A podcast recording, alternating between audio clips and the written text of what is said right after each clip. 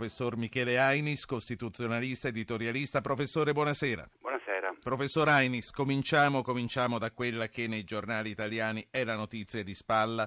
Eh, di fronte a una guerra così mh, può apparire meno importante, ma politicamente è sicuramente la notizia del giorno. Professore, la Commissione ha dato, la Commissione Affari Costituzionali eh, di Palazzo Madama, ha dato il via libera al Senato non elettivo. Fino a poche ore fa, quando sembrava tutto fatto, tutto era tornato in alto mare. Professore, secondo lei è stato uno scossone pericoloso questo innescato dal senatore Calderoli? Ma eh, diciamo non è, mm, è, soltanto l'ultimo, eh, non è affatto il primo.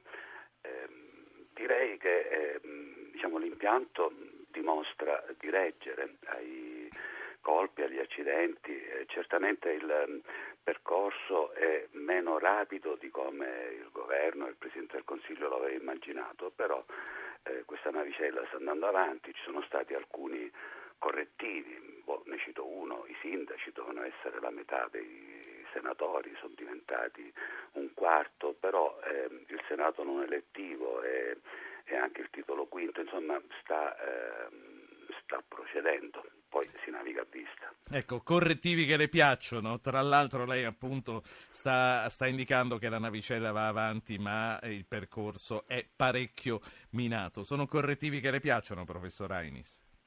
Ma io per la verità ho un dubbio di fondo. Ehm, che non è sulla elettività del Senato, ci sono altri senati non elettivi, ehm, è piuttosto sulle garanzie, perché il bicameralismo nel bene e nel male è una garanzia, nel male nel senso che poi il garantito può eh, morire di troppe garanzie e quindi non riesci a, a fabbricare leggi mh, con la rapidità che talvolta serve, ma eh, però anche nel bene perché eh, quante leggi scellerate ci troveremmo sul groppone senza eh, senza diciamo, la seconda lettura del Senato. D'altra parte questo stesso esecutivo si è appellato a una ehm, riforma nel Senato a proposito dell'emendamento che passò alla Camera sulla responsabilità sì. dei giudici. No? Allora, se eh, si rinuncia a questa diciamo, garanzia eccessiva, lo, lo pensiamo tutti, eh, bisogna però trovarne delle altre. Ecco, io personalmente rafforzerei i poteri del Presidente della Repubblica, ehm, allargherei l'accesso alla Corte Costituzionale mh, da parte delle minoranze parlamentari. Cioè, mh, in, in, una Costituzione tutto si tiene. Sì. Ehm, se muovi una pedina eh, poi ci sono delle vibrazioni così sotterranee certo. che si comunicano. Qual è mh, la sua impressione di fronte a quello che sta succedendo oggi in queste settimane in Medio Oriente? pesa, ehm, come diceva il nostro ascoltatore, una catena di odi reciproci, eh, di lutti, di, insomma che rende molto difficile eh, un, un punto d'approdo, d'altra parte lo si cerca da decenni. Questo, se vogliamo tornare alla politica nazionale, è un po' anche ciò che finora ha ostacolato, anzi ha impedito una riforma complessiva delle nostre istituzioni, cioè la diffidenza reciproca e, e, e anche lo sguardo corto, cioè verso il proprio tornaconto no, politico, anche se poi sì. non è detto che eh, diciamo, l'oroscopo si realizzi. Eh, per esempio i sindaci sono dimagriti di parecchio perché a quanto pare sono tutti comunisti e con la camicia rossa e allora mettiamone un po' di meno. Eh, ma io ricordo che quando venne modificata la legge elettorale, il Mattarellum per prendere insomma, al suo posto la legge Calderoli per il 2005, eh, l'intenzione fu quella di fare uno sgambetto alla coalizione centrosinistra che era annunciata vincitrice. Eh, per otto anni ci siamo tenuti sì. il Porcellum, ma ehm, all'indomani di quel voto eh, del 2006 qualcuno fece dei conti, servirebbe, servirebbe una condizione che poi difficilmente si realizza, cioè quella del velo di ignoranza. Eh, dopotutto nel 1947 questo accadde, cioè nessuno sapeva chi avrebbe poi vinto le eh, elezioni. A proposito del 40, Deborah Serracchiani ci diceva guardate che già i padri costituenti nel 1947 qualche dubbio sul bicameralismo perfetto ce l'avevano. Lei conferma dal... Sì, è vero, ci furono delle voci questo senso e c'era un settore dell'Assemblea Costituente eh, capeggiato da Piero Calamandrei che guardava con favore a un modello presidenziale, insomma.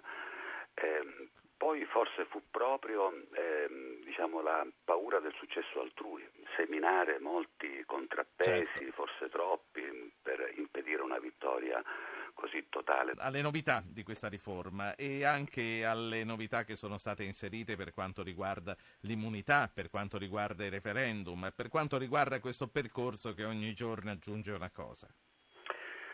Allora, mm, qui ehm, secondo me una pagina diciamo, meno felice, quella che riguarda gli strumenti di democrazia diretta, perché sia sulle leggi di iniziativa popolare sia sui referendum si eh, innalza il numero di firme eh, necessarie per poterli per poterli. Ora 500.000 eh, non è che siano poi facilissime da raggiungere, richiedono un'organizzazione. Mm, recente, cos'erano i radicali, avevano provato a proporre dei referendum anche appoggiati da Forza Italia, non sono riusciti a fare le firme. Eh, elevare ulteriormente eh, questo mh, mm, quoziente eh, non mi sembra una mh, idea formidabile in una stagione in cui eh, al contrario mh, ci sarebbe invece un desiderio di eh, maggiore decisione non delegata da parte dei cittadini, c'è un po', ma non solo in Italia, una crisi dei parlamenti che significa anche un ritiro parziale della delega.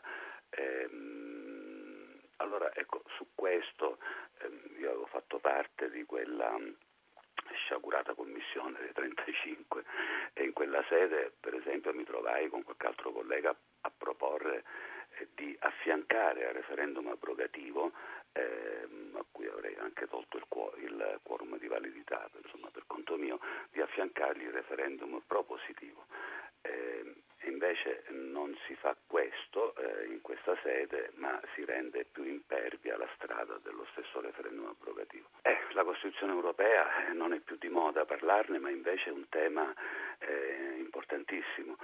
Che cosa era successo? Nel 2005 si mh, scrisse una Costituzione fin troppo corposa, era gonfia come un panettone, aveva centinaia di articoli e di commi eh, venne ehm, firmata a Roma, l'anno dopo due referendum in Francia e in Olanda affoss- la affossarono e da allora non se ne è più parlato. Eh, si procede però, si procede con un processo, credo, costituente, si possa dire.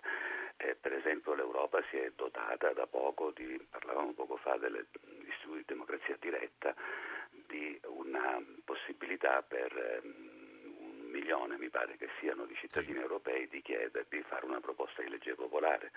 Eravamo poi andati a queste elezioni con l'indicazione dei candidati alla presidenza della Commissione europea, ehm, però nessuna diciamo, gruppo politico ha avuto da solo la maggioranza e allora sono ricominciate le trattative, i negoziati ed è finita come le altre volte. Eh, io credo che proprio sull'Europa bisogna eh, di nuovo avere mh, mm, quello slancio, quello sguardo lungo che eh, consenta di, mh, mm, così, di, superare anche con, eh, con un po' di cos'è, l'utopia, no? il motore della storia, insomma con un po' di idealità.